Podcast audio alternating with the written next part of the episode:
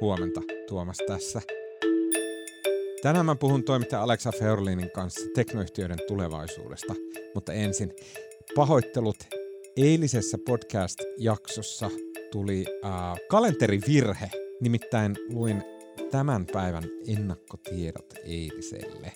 Äh, jos menitte kovasti sekaisin, niin suuret pahoittelut. Nimittäin tänään on se päivä, jolloin tulee äh, todella isoja tuloksia, muun muassa Kesko, Nordea, UPM, valmentaja ja näin päin pois.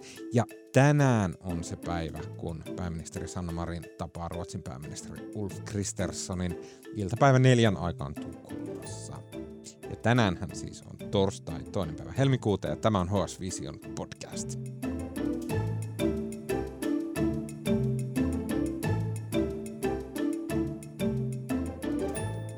Alex, sä haastattelit tämmöistä tyyppiä kuin Ernst Grönblumia, ja hän on tällainen kuuluisa ja hyvin ihailtu sijoittaja.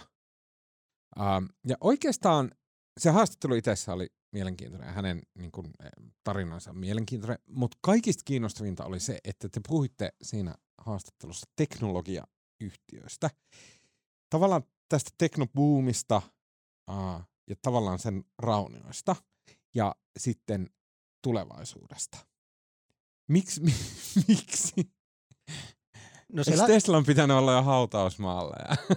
Nimenomaan, toi on just se pointti. Eli tota, varsinkin viimeisen parin vuoden aikana, 2020-2022, mutta jo sitä ennen, niin teknologiayhtiöt, niiden niin kuin nousu ja pörssissä markkinoilla on ollut ihan käsittämätöntä. Näytti pitkään, että oikeasti Googlet, Applet sun muut ja vähän pienemmätkin teknologiayhtiöt niin kuin valtaa vaan maailmaa ja kohta ei ole enää mitään niin kuin perinteistä teollisuutta enää olemassakaan. Mutta nyt viime vuonna se kaikki muuttui, se koko markkinat kellahti päälailleen ja kaikki vanhat öljyyhtiöt ja semmoiset tunkkaset pankit alkoi nousee pörssissä ja teknologiayhtiöt, mm. niin kuin esimerkiksi Tesla romahti. Ja samalla Grönblumi, jolla on niin kuin suomalais salkuhoitajista ehkä paras träkki ollut. Se on samaan aikaan, kun ne teknologiayhtiöt on noussut, niin Grönblumi on ratsastanut siihen aalloharjalla, mm. tehnyt aivan timanttista tulosta. Kunnes viime vuonna myös Grönblumilla niin kuin salkku miinus 50 pinnaa, joka on aivan katastrofaalinen tulos. Mm. Ja sitä me sitten lähdettiin pohtimaan Grönblumin kanssa. Mm. Pakko kysyä, niin kuin, ja, ja mä en tarkoita, että sun täytyy nyt niin kuin podcastissa jotenkin kritisoida sun haastateltavaa ja näin, mutta et, et, Miksi häntä pidetään tämmöisenä niin kuin jotenkin sijoittajaguruna, jos, hän, jos tavallaan hänen tuloksensa vaan menee silleen niin kuin huumia ja kuplien mukana? Se on ihan hyvä pointti ja se on vähän semmoinen iku, ikuisuuskysymys salkuhoitajille, kaikille sijoittajilla. Myöskin niin kuin kuka tahansa, joka on Nordnettiin viime vuosin sijoittanut, niin niin kauan kuin kurssit nousi, niin jos oli sijoittanut yhteenkin teknologiayhtiöön, niin teki ihan jäätävän kovaa tulosta. Ja nyt sitten kun laskumarkkina koittaa, niin sitten kaikki alkaa miettiä, että oliko se kaikki sattumaa. Että niin että se tismalleen sama ongelma, mitä piensijoittajat pohtii tällä hetkellä, että oliko ehkä maukkaa sit, sittenkään se kaikki aikojen sijoitusnero, niin siellä Grönblomilla on se sama homma. Sitä me pohdittiin siinä haastattelussa ja ei me sanotaan, Grönblom toki itse jotenkuten vakuuttunut, että kyllä hänellä löytyy se magic touch edelleen, mutta ei siihen ole mitään lopullista. Mm. Sijoittaminen on semmoista, siihen ei ole mitään lopullisia vastauksia. Mm. Siinä äh, paljon keskustelitte ja teemana on se teknokupla, joka puhkesi toissa vuonna. Pystytkö yhtään jotenkin seikkaperäisemmin avaamaan sitä, että mikä se teknokupla oli ja sitten, että miksi se puhkesi? No mä sanon oman mielipiteeni.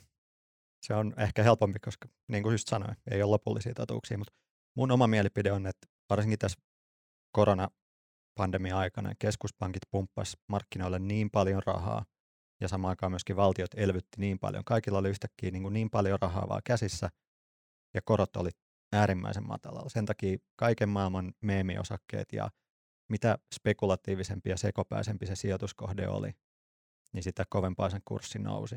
Eli aika tämmöinen klassinen kupla. Mm. Ja heti kun keskuspankit alkoi nostaa korkoja, rahaa ei enää ollutkaan. Ihmisillä ei ollut enää niin kuin tavallaan tämmöiseen tyhjänpäiväisen spekulointiin niin paljon rahaa, niin sitten ne kurssit alkoi tippua. Mm. Okei, okay, mä, mä haluan tarkentaa tuosta, että täytyykö ajatella siis, että mäkin muistan sen, kun yhtäkkiä kaikki vähän sijoitteli Dogecoineihin ja, ja sitten oli tota, Redditistä tuli kuuma sijoitusvinkkien palsta ja näin päin pois. Mutta siinä samassa yhteydessä myös moni rupesi sijoittamaan Appleen ja Teslaan ja tämmöisiin niin Microsoftin ja Googlen hyvin isoihin ja tavallaan yhtiöihin, jotka okei okay, joo, oli kuplassa, mutta on niin isoja merkittäviä yhtiöitä, että niiden asema perustu siihen kuplaan. Miten, miten näitä kahta eri tavallaan sen teknohuuman sektoria pitäisi erottaa toisistaan? Hyvä kysymys. Siis ne kaikista isoimmat teknoyhtiöt, niin ne tekee ihan tolkuttomasti rahaa. Et se ei, ole, ei voi sanoa, että Google tai Microsoft ja niin edelleen olisi pelkästään kupla. Ne lähti vähän siinä nousus myöskin mukaan, mutta niin kuin jos miettii niitä prosentuaalisia nousuja, niin eihän niin kuin, ei Applen, koska se on monen miljardin, äh, monen sadan, ehkä olisiko se tuhannen miljardin arvoinen yhtiö tällä hetkellä, niin ei se voi niin kuin, yksinäisesti maailmassa ei riitä niin paljon rahaa, että sen kurssi vielä silleen kymmenkertaistuisi. Siinä on niin kuin jonkunnäköinen katto. Että. Mm. Mutta sitten joku Dogecoin tai joku aivan lilliputti-teknologiayhtiö, niin ne on niin pieniä, että ne pohjalta on helppo ponnistaa yhtäkkiä, niin kuin, jos tulee 100 miljoonaa tai mi, miljardi johonkin pieneen yhtiöön lisää rahaa, mm. että niin kuin, eikä ole ketään myymässä, kaikki vaan ostaa sitä, niin silloin se voi oikeasti se tuossa tässä viimeisen teknokuplan aikana, pari viime vuoden aikana, niin singahti ihan katosta läpi. Ja sitten kun se suunta kääntyi, niin ne myöskin tuli mm. aivan täysillä, niin kuin aivan pysty suoraan alaspäin. Mm. Ja, ja, Tässä, tässä sun jutussa kuitenkin, mikä tavallaan tuntuu tosi hämmentävältä, koska sä kuitenkin haastattelet ihmistä, joka on menettänyt järjettömät määrät rahaa. Siis ei omaa rahansa välttämättä, mutta asiakkaidensa rahaa. Sekä että. Sekä että. Äh, tässä teknokuplassa mutta jokainen asia, mitä hän sanoo, niin se on edelleen hyvin tekno-optimistinen, jopa siis uskovainen ja nimenomaan, että et, et niin näistä firmoista on tulossa äh, Grönblumin mukaan vielä paljon äh, lisää ulos, lisää arvoa.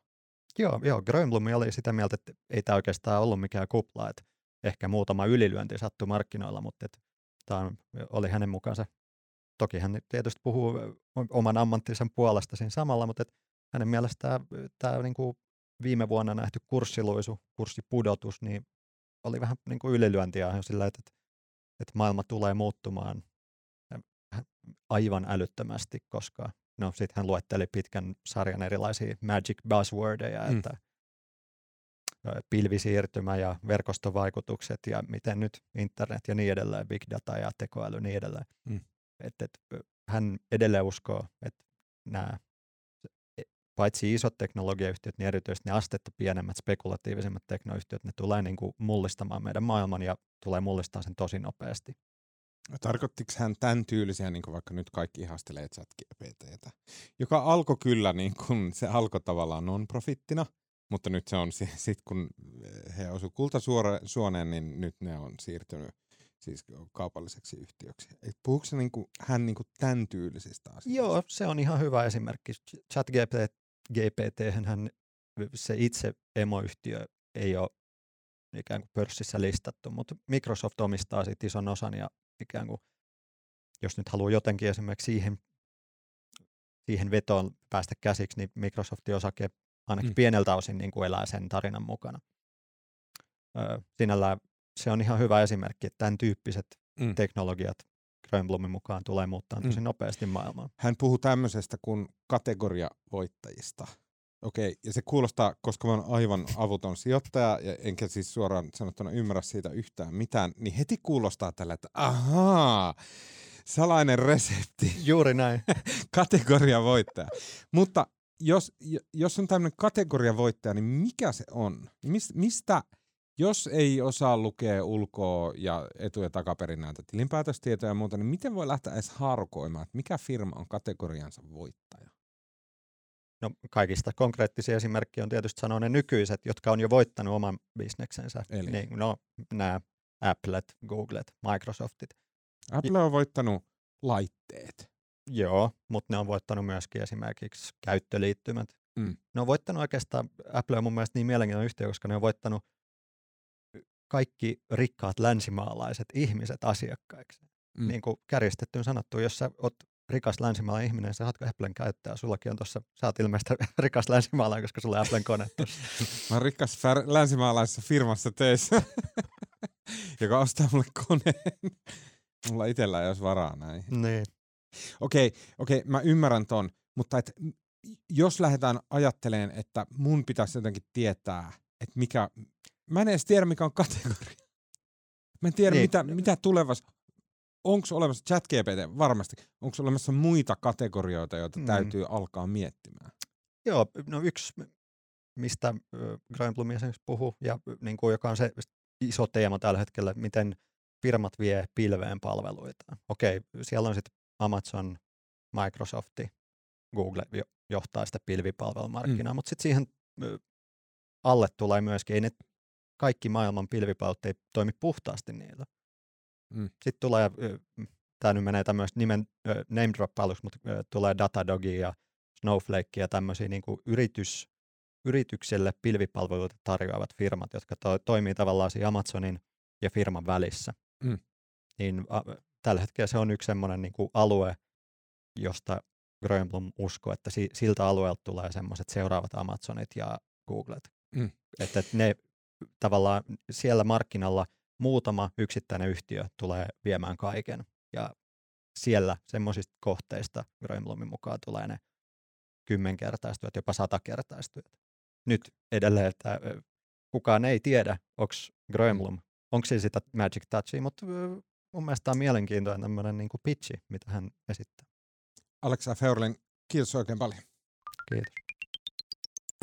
HS Visio on talouteen, politiikkaan ja teknologian keskittyvä sivusto, jonka jutut ilmestyy osana Helsingin Sanomien tilausta. Ne löytyy Hesarin sovelluksesta ja osoitteesta hs.fi. Jos sulla ei ole vielä HSn tilausta, niin sä voit kokeilla sitä kaksi viikkoa ilmaiseksi osoitteesta hs.fi kautta parempaa kuunneltavaa. Äänestä ja kuvasta sekä leikkauksesta vastaa tänään on Mattila. Mun nimi on Tuomas Peltomäki. Tämä oli HS Vision aamupodcast ja nähdään huomenna.